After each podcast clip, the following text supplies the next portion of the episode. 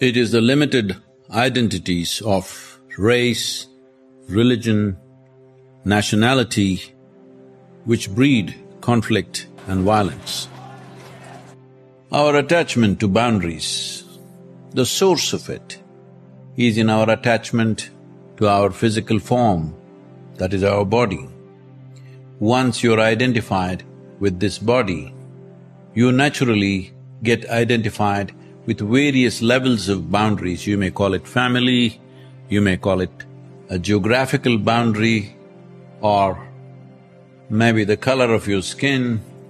In terms of thought, emotional boundaries, thought boundaries, and boundaries of belief systems. In so many ways we keep drawing boundaries because fundamentally we understand life as a physical entity.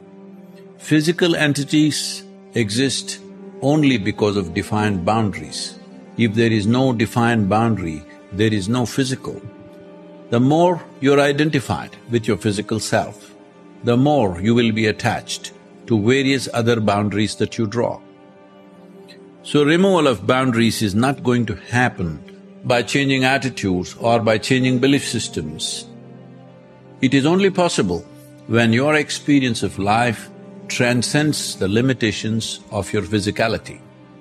When you begin to experience, when it becomes a live experience for you, that something beyond your physical accumulation that you call as body is touched by you, then naturally your attachment to various boundaries that you may be identified with in terms of family, club, association, society, nation, race, religion, caste, creed, all this will simply dissolve. You cannot fight it. You cannot hope that by extending your boundary you will be better. Well, larger boundaries will create larger conflicts.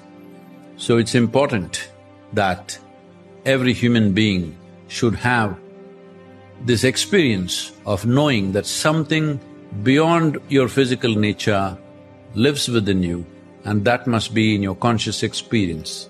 If that happens, your attachments to boundaries will come down, and in turn, the basic cause of conflict and violence could be largely dissipated.